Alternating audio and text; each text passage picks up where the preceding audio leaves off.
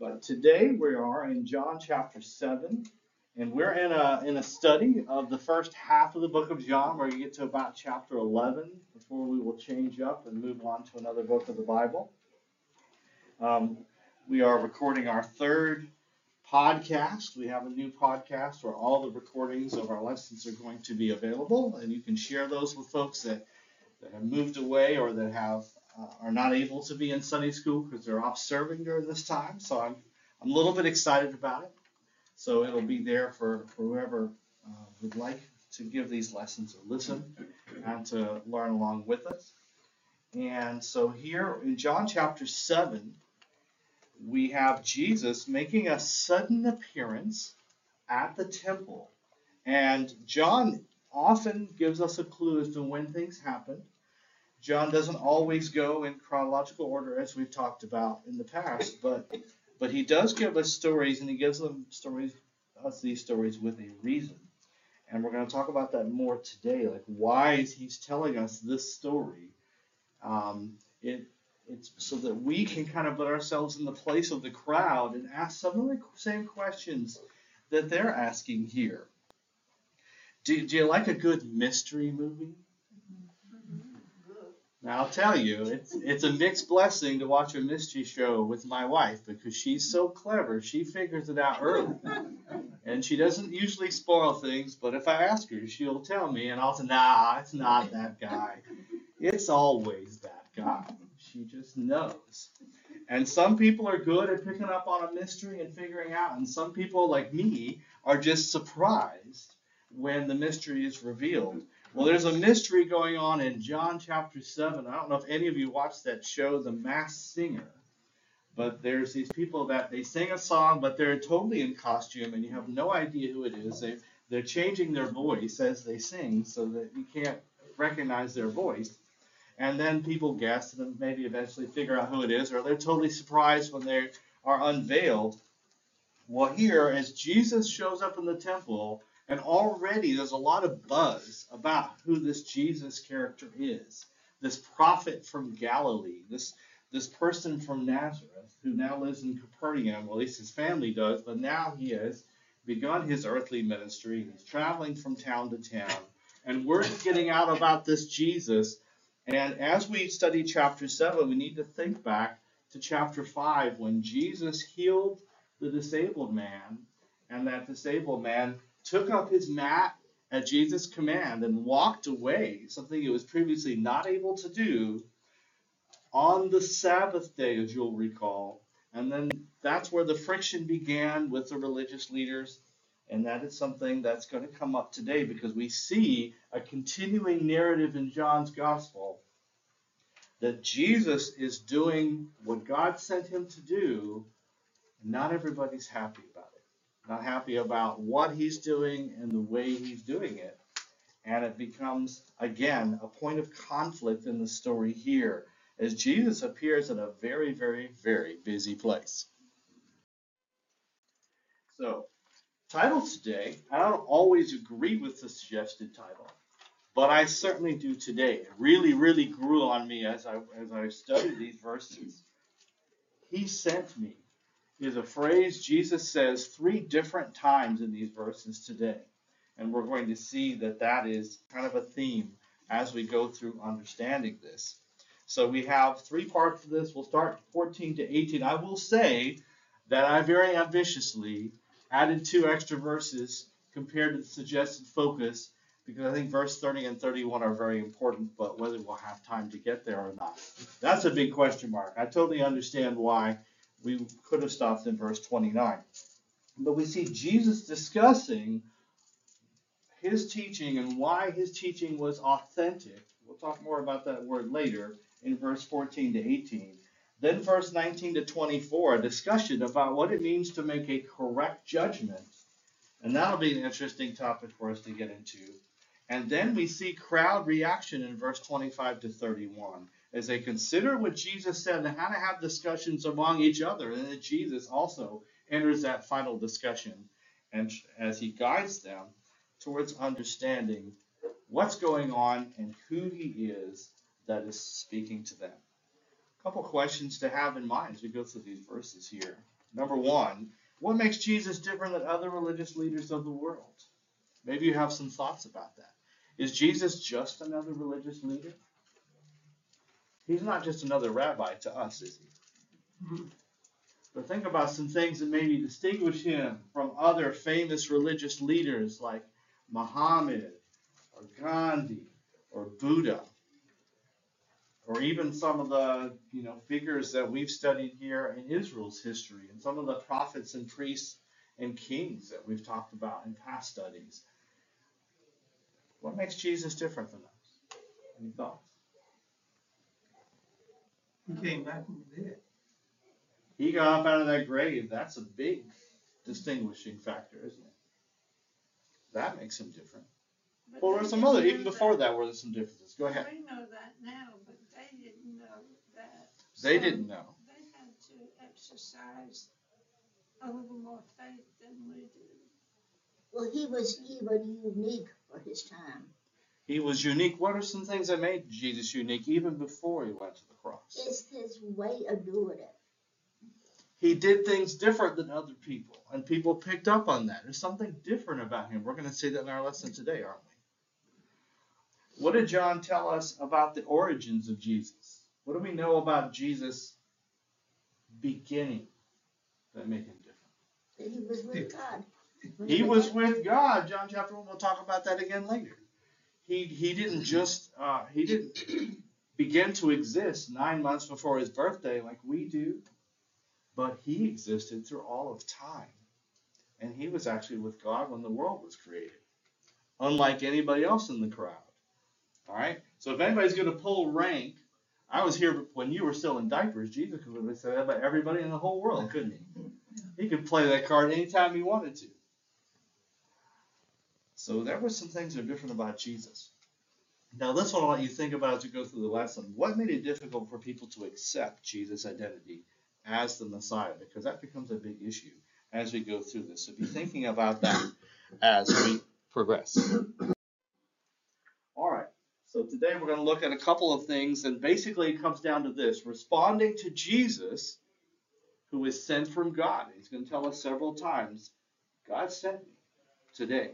So the crowd had opportunity to respond to him, and that's what we'll talk about now as we get into our focus verses today, starting in verse 14. Let me tell you what's already happened.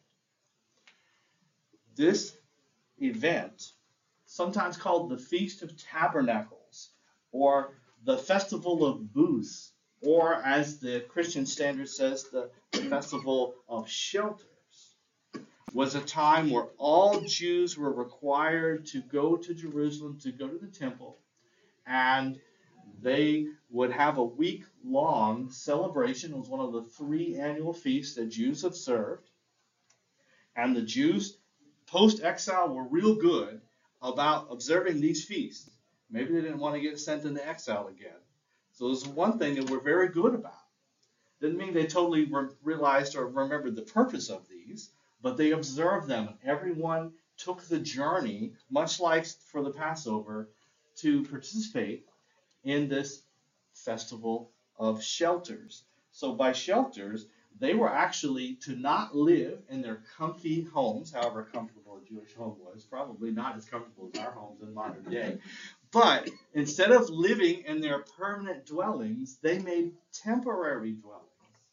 They made a booth or a shelter and they lived in that for a week. And what they were doing was they were commemorating the time they walked in the wilderness with Moses when they left Egypt and they didn't have houses. And for 40 years, they journeyed in the wilderness with Moses in between Egypt and the promised land. And when they got to the promised land and they conquered the promised land of Canaan and it became the nation of Israel, they built houses and lived, lived normally again.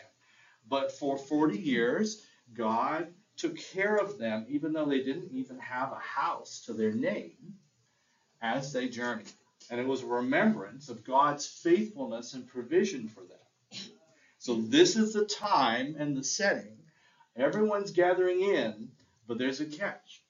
Jesus' family, his half brothers, and, and Mary and Joseph. If Joseph was there, I'm not sure he was there, so let me not throw him in the mix here. But there was a they were going to the feast, and well, Are you coming, Jesus? And he said no. Initially, Jesus did not go to the feast. Instead, and partly because people were very much looking for him at this point, because he had healed that disabled person back in chapter 5. That was about six months ago, we think that was at the Passover, the first month of the Jewish year. And here we are. This occurred in month seven, so it's about half a year later. And but news had spread, and people were wondering, is Jesus going to show up in Jerusalem again and do something remarkable at this feast like he did over at the Passover? People were looking for him. Not just people who were curious about him, but the religious leaders who were upset that he had dared to heal someone on the Sabbath day. This terrible lawbreaker might show up again and make trouble. And so everyone's looking for him, and he doesn't show at first, but he shows up in the middle of the feast. And that's where we pick up the story. So let's jump now into John chapter 7, starting with verse 14. So, when the festival was already half over, Jesus went up into the temple and began to teach. Then the Jews were amazed and said, How is this man so learned since he hasn't been trained? Jesus answered them, My teaching isn't mine, but it's from the one who sent me. If anyone wants to do his will, he will know whether the teaching is from God or whether I am speaking on my own. The one who speaks on his own seeks his own glory, but he who seeks the glory of the one who sent him is true, and there is no unrighteousness in him. So Jesus makes a sudden appearing and a very public appearing. There's crowds everywhere. All right, imagine we talk about the crowds at Christmas time when everyone went to Bethlehem for the census and there was no room in the inn. And there's always a crowd at, the Passover, very, very busy time. Okay? Imagine taking a trip to Disney World in the summer. There's just people everywhere because a lot of people are choosing to do this. And then this was an involuntary thing. Everybody had to go to this, everybody in the whole country. So there's people everywhere here at this festival. And in the middle of proceedings, halfway through the week, Jesus shows up. And what does he do? I love it. He begins to teach. All right. As a teacher, I really I like this, right? Hey, I'm here. Let's teach. And Jesus was always teaching. Now Jesus, far better teacher than I'll ever be, because I mean he's seen heaven and I haven't. Like Jesus could say so much, uh, and so he begins teaching the people. Now remember, this was Jesus. He was only 12 years old. He was having discussions with the rabbis, right? Jesus has this special insight, and it shows us that he's not just an ordinary man. He has heavenly insight. He knows something that we don't. And so he begins to teach the people. And this is something we see commonly in the book of John. The reaction to when Jesus does something is they are amazed. It's amazing. And so he begins to teach, and it begins to lead to this question. This was a very Jewish question. How is this man so learned since he hasn't been trained? This reminds me, by the way, this is something that we see in the book of Acts when Peter and John start preaching, and it's, it's written there that the, the Jewish authorities took note that these men had been with Jesus because they realized these people haven't been to Bible school or to Jewish school, right? These aren't trained rabbis who are sharing these deep thoughts about Scripture. Where'd they get it from? They realized the apostles had been with Jesus they were his disciples, and that's where these insights were perhaps coming from. And here, when it comes to Jesus, well, they don't have a Jesus. This is Jesus himself, and he's new on the scene, and, and there's these questions. A lot of times, to establish the authority of their teaching, a, a Jewish person would quote a rabbi from the past, and sometimes even today, a preacher will quote something out of a commentary or share something, maybe from another pastor, someone might say something. If I quote something from Billy Graham, well, that, that would hold a lot of weight because we all know that Billy Graham was a godly evangelist for many years. So they would often quote something from a rabbi they had trained under, and that would give legitimacy to what they were sharing with the people. It would give them clout. And it would say, This is how I know this, because my rabbi told me this, and I'm telling you this. This is what we this is what we know about God from the scriptures. But Jesus didn't need to hang his hat on somebody else's teaching. Again, he had actually been to heaven. He actually knew God personally. He was not dependent on any other man to, to know about God.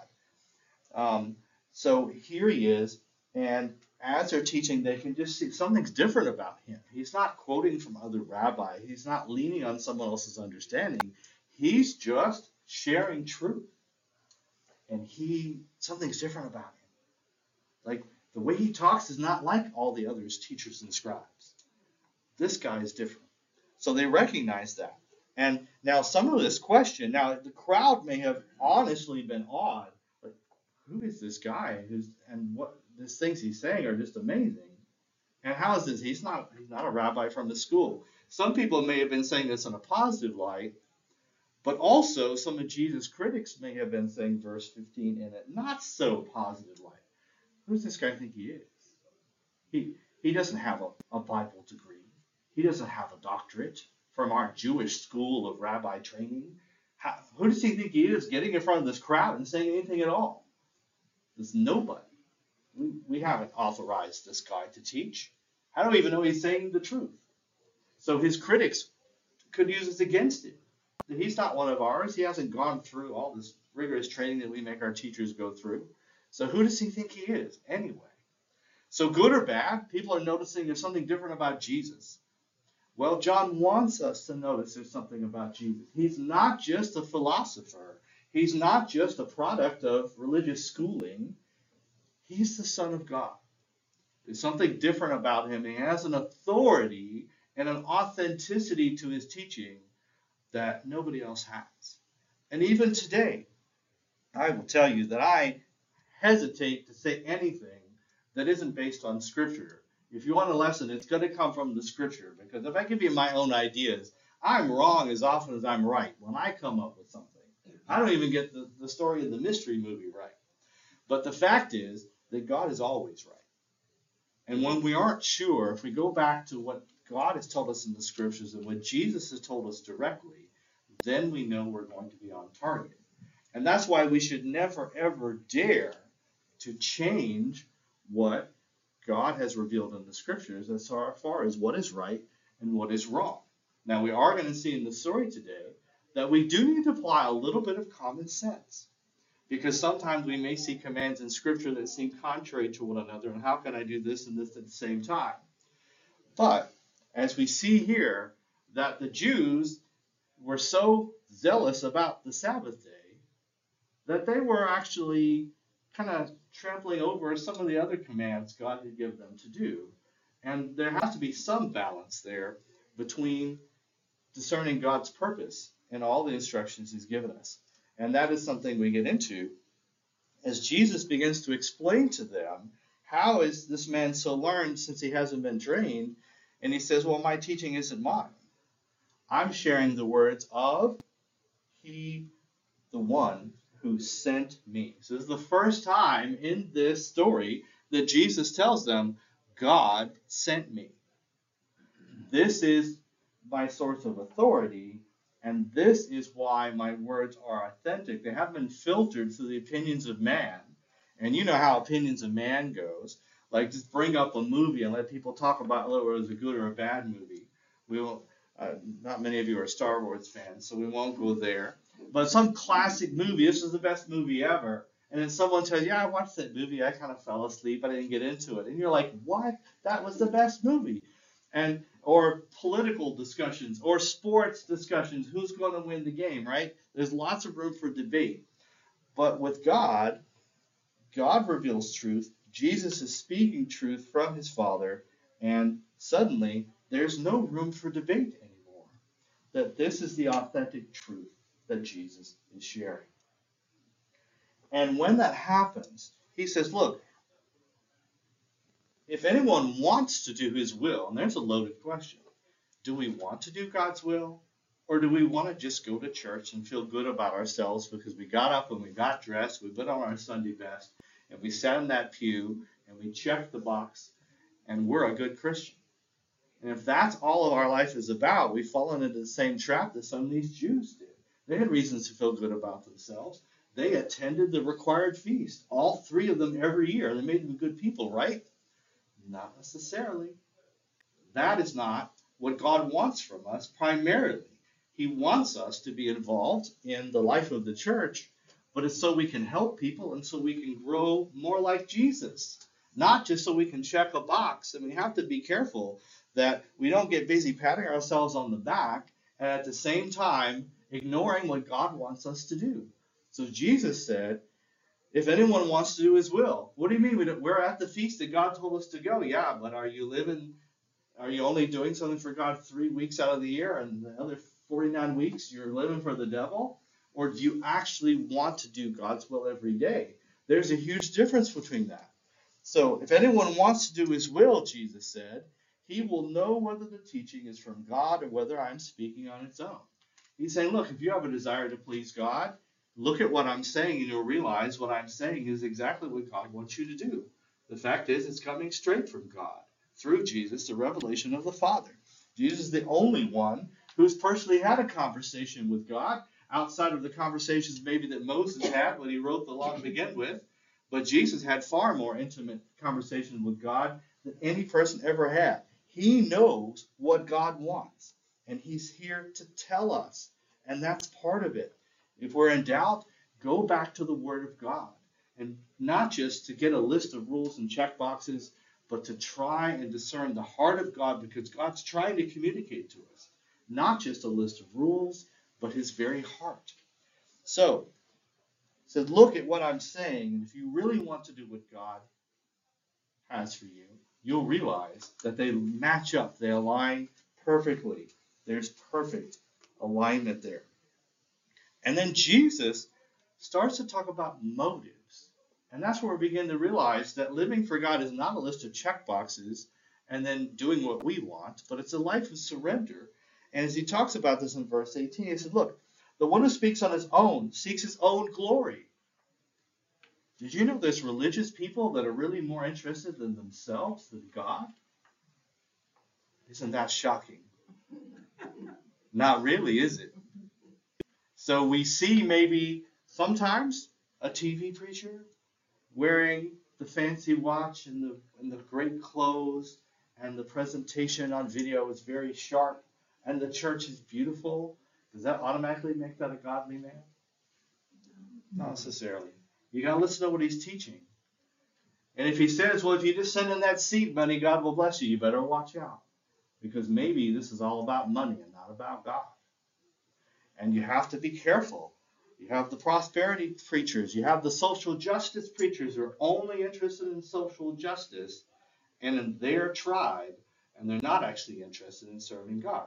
Now, you have some people that maybe are interested in both, but you have to discern the motives. And Jesus here is saying, look, people who speak on their own instead of speaking God's words, those people are seeking their own glory. If you're seeking the glory of the one who sent him, then you'll speak with integrity. Notice what he says in the verse of 18 here. He says, and there is no unrighteousness in him. Now he's talking about himself. If you're looking for a perfect preacher, you're probably wasting your time. Okay? Because there's no perfect people available for the church to hire. And even though we love our, our staff here and they're fantastic, it's not fair to expect them to be perfect. The only one we can really expect to be perfect 100% of the time is Jesus. Well, luckily, Jesus was here teaching, and he is not seeking his own glory. He is completely free of self interest, like all teachers and preachers should strive to be and he generally is seeking the glory of God. And again, he's seeking the glory of the one who sent him. So there's another reference to it here, Jesus not directly saying it, but referring to it in verse 18. So Jesus is seeking that. Jesus is glorifying God instead of himself because he's speaking with integrity and accuracy. Now, we as believers can do the same thing if we'll follow the Holy Spirit and if we'll stick to the Word of God one thing I love about our pastor here is always based on the Word of God. But you walk in to visit some churches, and you just get some kind of speech, and there's no scripture anywhere to be found. It's all about philosophy and ideas that came from that person, and that's a red flag for me. I'm sorry. That's not why I go to church to learn what you think. I go to church to learn what pleases God. And that's a totally different thing. And Jesus was here to glorify God and to make sure that God's word was proclaimed. And that's what he's teaching. And that set him apart from those other rabbis who are all, well, my rabbi so and so taught me this about Deuteronomy chapter 5. And, and I'm going to quote that for you. And that's not what Jesus was about. It's all about what God wants us to know. So that gets us through verse 18. And so let's look at the first thing as we as we along with the crowd take note of what makes Jesus different than all the other religious leaders in world history. Let's look at a cross reference here because I didn't share with you the background of the festival of booths or the feast of shelters. And it's mentioned several times. If you want the full details, you really need to go to Leviticus chapter 23. But I just want to read on this because this reinforces some things we said here out of Deuteronomy chapter 16 as Moses kind of summarized the, the, the, the laws and the rules that he wanted the people to follow when he was gone. This was for that Deuteronomy was the law, the name literally means the second law because he kind of gave the law again, not for the generation that had gone out of Egypt into the wilderness, but for their children that were actually entering the promised land. And so it's a second recounting of the law. And here we have a little summary of what Moses was instructing them. And so here in Deuteronomy chapter 16, you shall keep the feast of booths seven days, and when you've gathered in the produce from your threshing floor and your winepress, you shall rejoice in your feast, you and your son and your daughter, your male servant and your female servant, the Levite, the sojourner, the fatherless, and the widow who are within your towns stopping there, just notice everybody was to come to the feast. Nobody was left out. Families, employees, everybody goes to the feast. That was the nature of these feasts. Everybody goes. And then in verse 15, for seven days you will keep the feast to the Lord your God at the place that the Lord will choose, because the Lord your God will bless you in all your produce and all the work of your hands, so that you will be altogether joyful. Three times a year all your males shall appear before the Lord your God at the place he will choose, at the feast of unleavened bread. Now, as we know, that's the Passover. The feast of weeks, sometimes we call that Pentecost, and the feast of booths, and that's where we are in month seven of the Jewish calendar. Which, by the way, since the their first month, the Passover, is our March to April. The seventh month would be September to October, and as you noticed here, that's going to be right after the harvest. So they were to do the harvest. Then came the Day of Atonement on the 10th of the month. And on the 15th of the day of the seventh month, the Feast of Booths or Shelters would begin.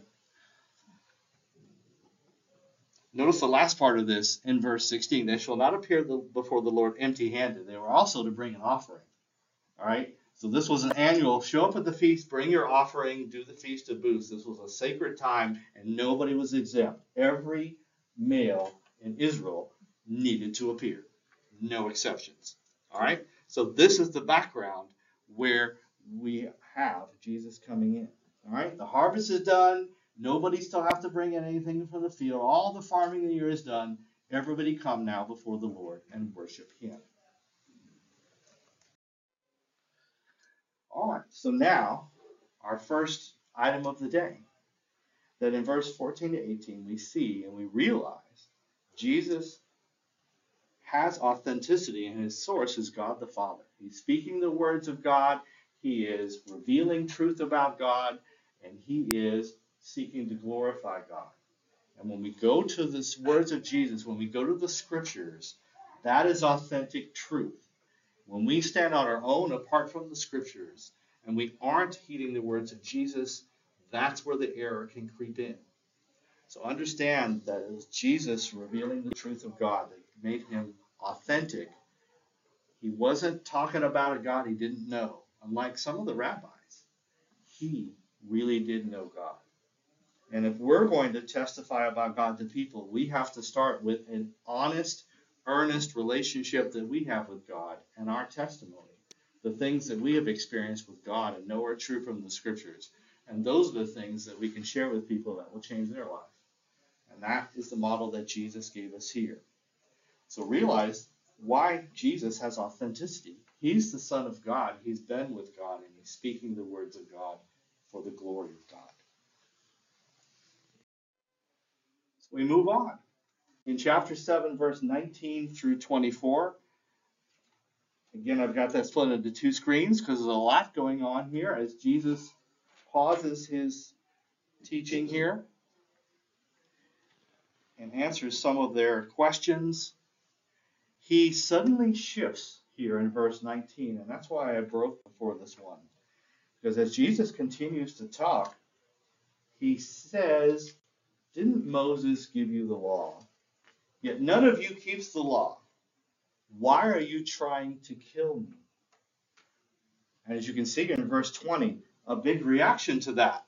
They were not ready for Jesus to ask that and say that. You have a demon, the crowd responded. Who is trying to kill you? Then in verse 21, Jesus resumes I performed one work, and you were all amazed, Jesus answered. This is why Moses has given you circumcision. Not that it comes from Moses, but from the fathers. And you circumcise a man on the Sabbath. If a man receives circumcision on the Sabbath, so the law of Moses won't be broken, are you angry at me because I made a man entirely well on the Sabbath? Stop judging according to outward appearances. Rather, judge according to righteous judgment. So here, Jesus refers back to what he did six months ago. He refers back to when he healed the, the, the disabled man, the paralytic, who was unable to get into the pool when the water was stirred and, and was frustrated. And for 38 years, he had suffered from this, this whatever it was. It made it difficult for him to move around. He wasn't able to get to the to the pool before others. He was he was slow, and it had totally totally disrupted his life. And Jesus bringing that up. At first, the crowd doesn't have any idea what he's talking about. What do you mean? We're not trying to kill you. We're just listening to you talk, man. What do you mean? But for one thing, they weren't even really sure who this was, right? Who is who's this guy and what's his background and how is he teaching this this amazing stuff to us? And suddenly, Jesus turned the conversation, and he's really talking at the religious leaders. He's really talking about the ones who are still upset with him for what he did six, six weeks ago when he healed that man.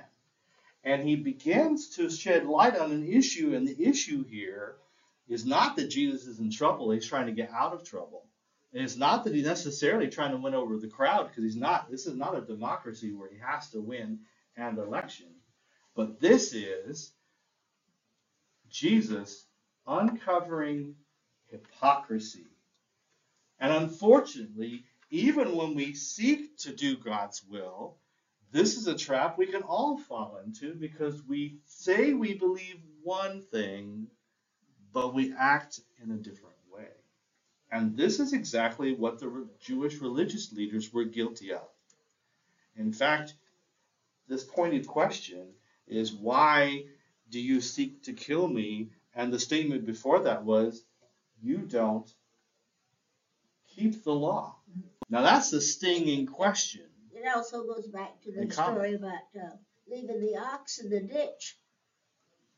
Yes, yes, you've been reading my cross references ahead of time, haven't you? I believe you know the same story I was thinking of.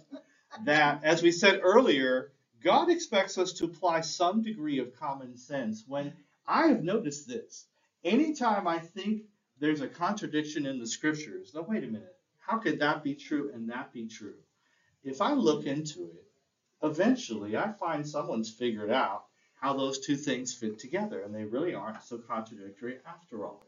And I'm always amazed every time I think, wait a minute, that doesn't make sense to me. That seems like a discrepancy. There's it's always because there's something I don't understand. It's never that God got it wrong. It's always Scott. Every time. And here, what might seem like a discrepancy, Jesus, how can you be healing people on the Sabbath day? If you are really a good Jew, you wouldn't heal people on the Sabbath day. Of course, we talked about that's not really the case, but that's the case that these religious leaders were making.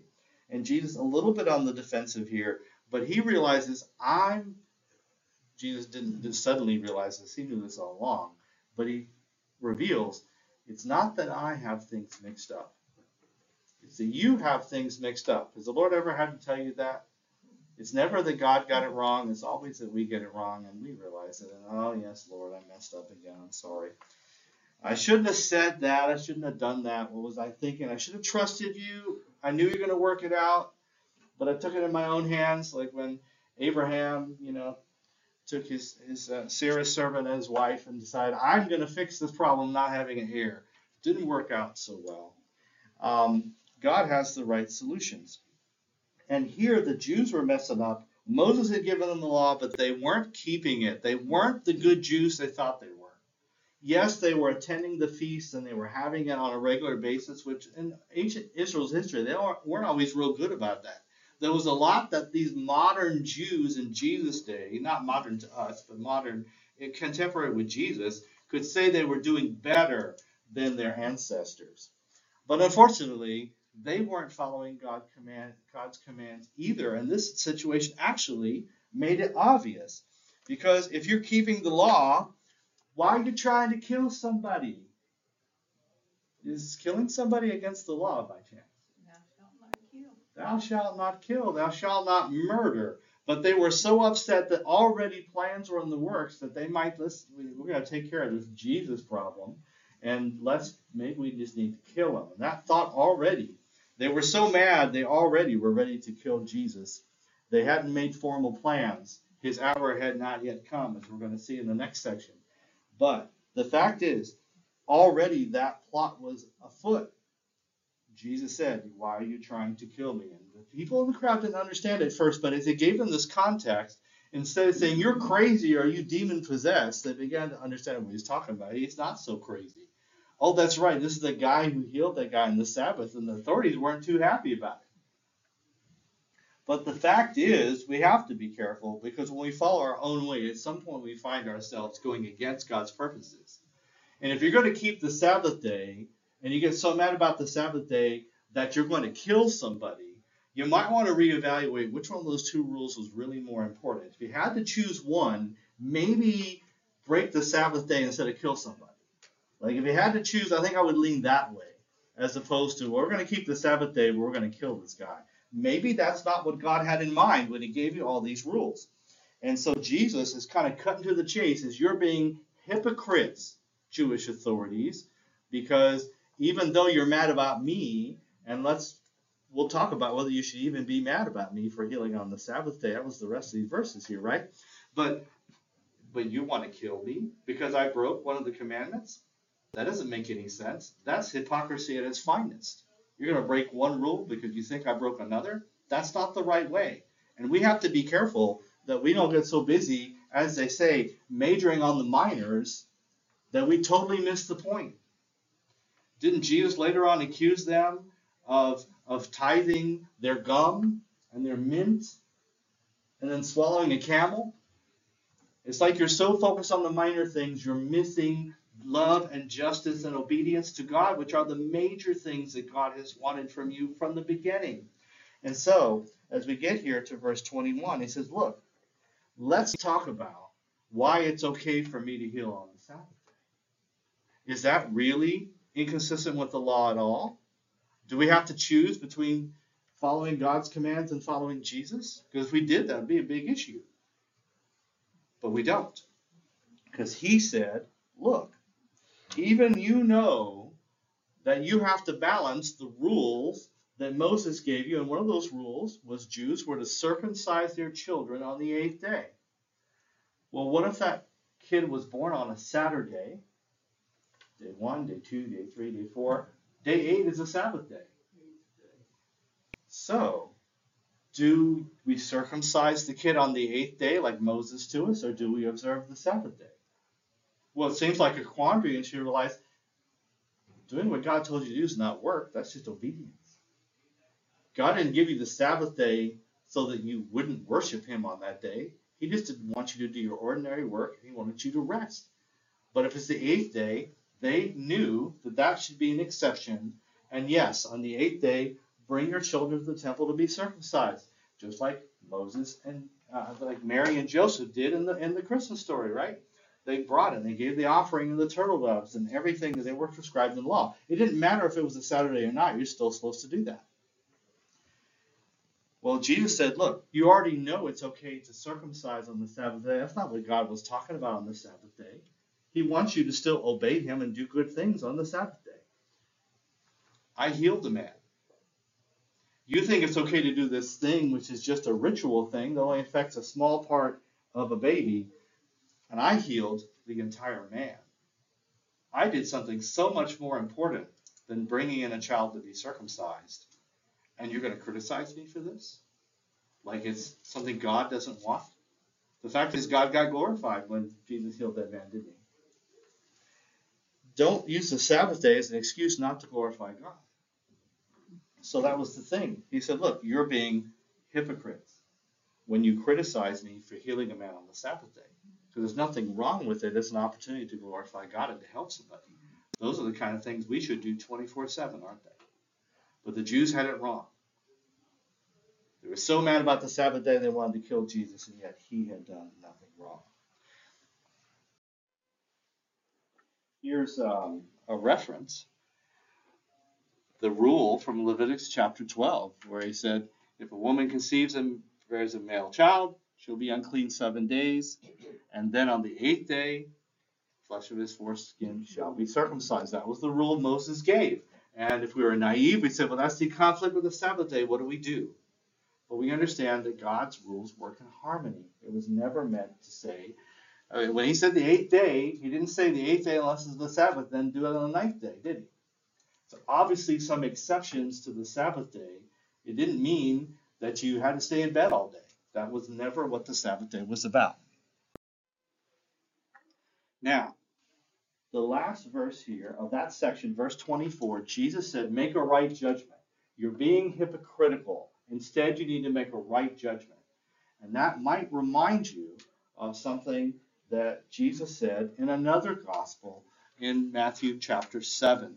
Let's look at this reference.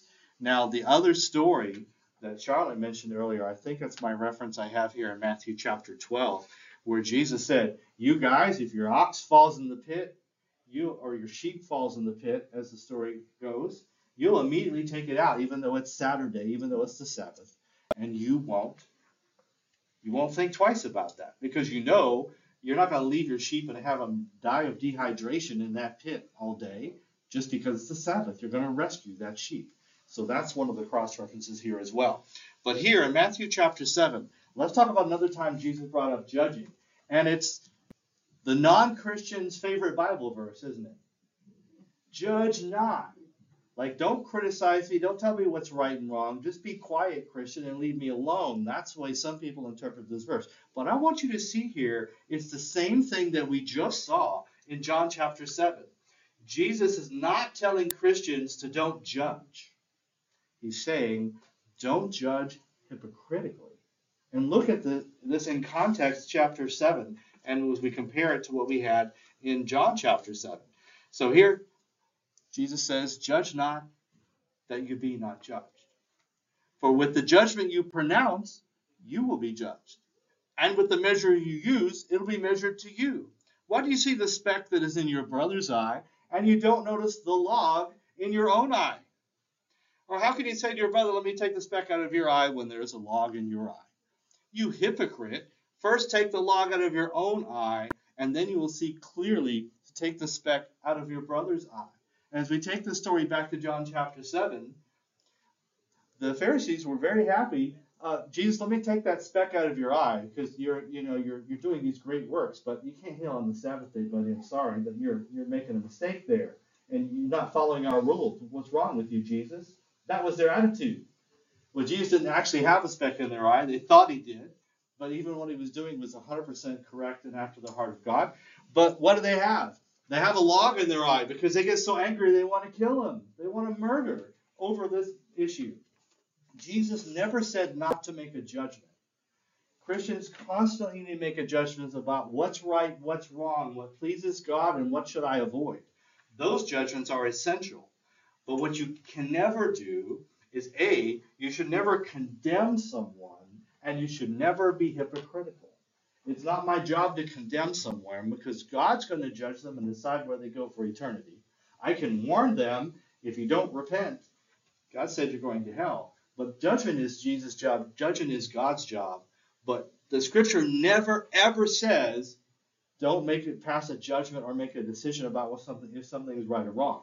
It does say don't be a hypocrite and focus on small problems of other people while you ignore major problems in your own life. You need to clean up your own house first before you go off addressing any kind of issue with somebody else. So, yes, be slow to bring up things in other people's life. And don't be a hypocrite ever. If you're not living right for God, don't bother telling anybody else they need to live better for God because that's hypocrisy, and we all have to watch out for that. And that is the concern that is raised here. And as we go back to John chapter 7, he says, again, does he say, don't make any judgments? No. He says, judge according to righteous judgment. And in fact, that's a command. Jesus said, judge. Judge according to righteous judgment. Make judgments, make determinations about situations, but make sure you do so in a righteous way. Don't judge according to outward appearances the way that the religious leaders were criticizing Jesus over something that was superficial and unreasonable. All right, let's look at the final discussion here as it all comes to a close in verses 25 to 31. But first, let's as we finish this up, let me encourage you to reflect. Reflect on the hypocrisy of the critics' accusations against Jesus. And are we sometimes guilty of the same thing? Are we trying to take the speck out of someone's eye and maybe there isn't even a speck? Maybe we just thought we saw something and we're ignoring the beam in our own. But also realize that as we stand for truth, we will receive the flack. We will receive criticism that perhaps is undue because people don't want to deal with their own hypocrisy. They'd rather attack you. So be, understand when we take a stand for truth, even if we are not being hypocritical judges and we're simply proclaiming that God said this is right and this is wrong, we can expect people to react much like these leaders did because it's so much easier to attack someone else than to deal with the beam in your own eye. And that we can see that's a natural human reaction. And that not everybody reacts that way, but that's the way these religious leaders. They wanted to be think of themselves as good people, and they were not prepared to deal with the reality of their sin. And so they chose to attack Jesus instead of deal with their own problems. And that is something we see in the world today. And it explains a lot of the reaction we get sometimes when we try and share the gospel and what we believe to be right and to be wrong. All right, verses 25 through 31. Some of the people of Jerusalem were saying, Isn't this the man they are trying to kill? They're getting it, aren't they? But look, he's speaking publicly and they're saying nothing to him. Can it be true that the authorities know he's the Messiah? But we know where this man is from. When the Messiah comes, nobody will know where he is from. As he was teaching in the temple, Jesus cried out, You know me and you know where I am from, yet I have not come on my own, but the one who sent me is true. You don't know him. I know him because I am from him, and he sent me. Then they tried to seize him, yet no one laid a hand on him because his hour had not yet come. However, many from the crowd believed in him and said, When the Messiah comes, will he perform more signs than this man has done? Will he? He won't perform more signs than this man has done. There's a split reaction. And the fact is, the whole reason John shared this story with us is so that we could look at those two reactions and decide how are we going to react to Jesus. Are we going to realize he is the Messiah? Or are we not going to believe he's the Messiah? That's really the question. When Jesus proclaims God's truth, we only have two choices to obey or disobey. And when we're presented with the picture of who Jesus is, people really only have two decisions to accept that he's the Messiah, the anointed one, or you might even say the sent one, or not. And they were confused, but they were beginning to think about it. And we saw that some people said that it can't be him. We know he just, I mean, they're from Nazareth, so he can't be the Messiah. But we know he was really born in Bethlehem, right? He actually met all the promises and requirements about being the Messiah. But they only had partial information and some of some misinformation about him. And some people there was this thought that where where are they coming from? When Messiah comes, nobody will know where he is from. Well, let me just briefly explain where that thought came from.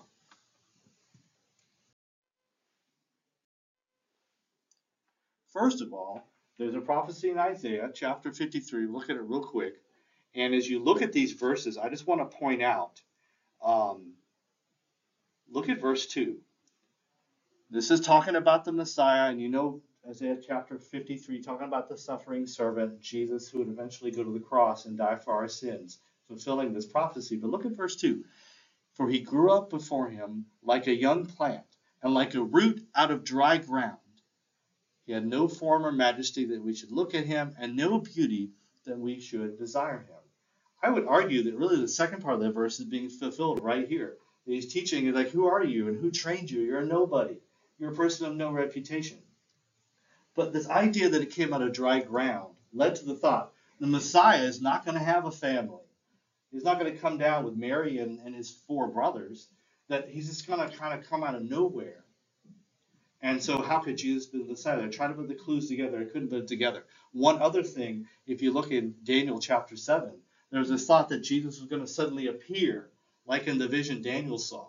Like he would just pop out of the sky one day and become the ruler of Israel. And he wasn't matching their expectations. Remember, they're looking for a military leader as well. So they were having trouble accepting that Jesus that showed up in the middle of the feast could be the one. Look at this in Malachi. Behold, I send my messenger, and he will prepare the way before me, and the Lord whom you seek will suddenly come to his temple. And the messenger of the covenant in whom you delight, behold, he is coming, says the Lord of hosts. Well, they had this picture almost like we'd expect in a concert that the stage lights should come on and smoke should rise from the stage, and it is big fanfare, and suddenly the Messiah appears in the temple, surrounded by angels with a heavenly chorus singing, like we picture at Christmas. That's not the way he arrived. And that concert was in the fields with the shepherds. It wasn't at the temple in Jerusalem. And even here, he didn't come the way they expected. But on the other hand, I would argue, and I'm not completely sure, but maybe this very story was the fulfillment of Malachi chapter 3, because guess what? He suddenly came in the middle of the feast and appeared to them at the temple and they didn't recognize it because they thought it was going to happen this way, but it happened this way. But he's here. God is there in your temple speaking to you all of a sudden in the middle of your feast. Yes, it's the Messiah. Some were picking up on the clues and some weren't. But Jesus is the Messiah. He is the Son of God. And as we see at the end of John, this is why John shared the story with us. In the epilogue, the last chapter of John, chapter 20, 30, and 31, it says, Now Jesus did many other signs in the presence of his disciples, which are not written in this book. But these are written so that you may believe that Jesus is the Christ, the Son of God, and that by believing you may have life in his name. And that day some began to believe in him, and that was the purpose of Jesus coming to the temple that day to glorify God and to reveal God to those who were lost, who were attending feasts but needed their sins forgiven. And that was the purpose of it all. So as we see this story, don't miss John's purpose. Recognize the signs of Jesus' authority. He's the only one who knows God experientially, who has walked in the heavens with God and come to report to us. Even before he went to the cross and redeemed us from our sins, he's unique. And he alone has the authority to represent God to us. And we need to listen to him, and the whole world needs to listen. Anyone who wants to please God, you've got to heed the words of Jesus and recognize he is the sent one. He is the Messiah. That's it for John chapter 7. Went a little long here. Some summary points here. I'll leave that up on the screen as we dismiss. Let's pray. Lord, we thank you that you came for us. We thank you that you left the glories of heaven and the presence of the Father and you came to the earth to teach us and to show us who you are and to steer us away from the hypocrisy that we so easily fall into when we try to be good people, but sometimes we don't live out what we say we believe. But you are the sent one. You came to show us who God really is and what God really wants from us. Help us to attune our lives to the leadership of the Holy Spirit that we might follow your example of living the way God intends, showing your glory and the Father's glory by being different than the world around us. And Lord, may we share the truth that we know you, Jesus the Christ, Jesus the Messiah, and share him with everyone that we can. May you get the glory out of these verses as John and as you intended. And we thank you for showing yourself to us today. In Jesus' name we pray. Amen. Uh, Scott, Yes. uh, first of all, thank you. And another, I have a prayer request, uh,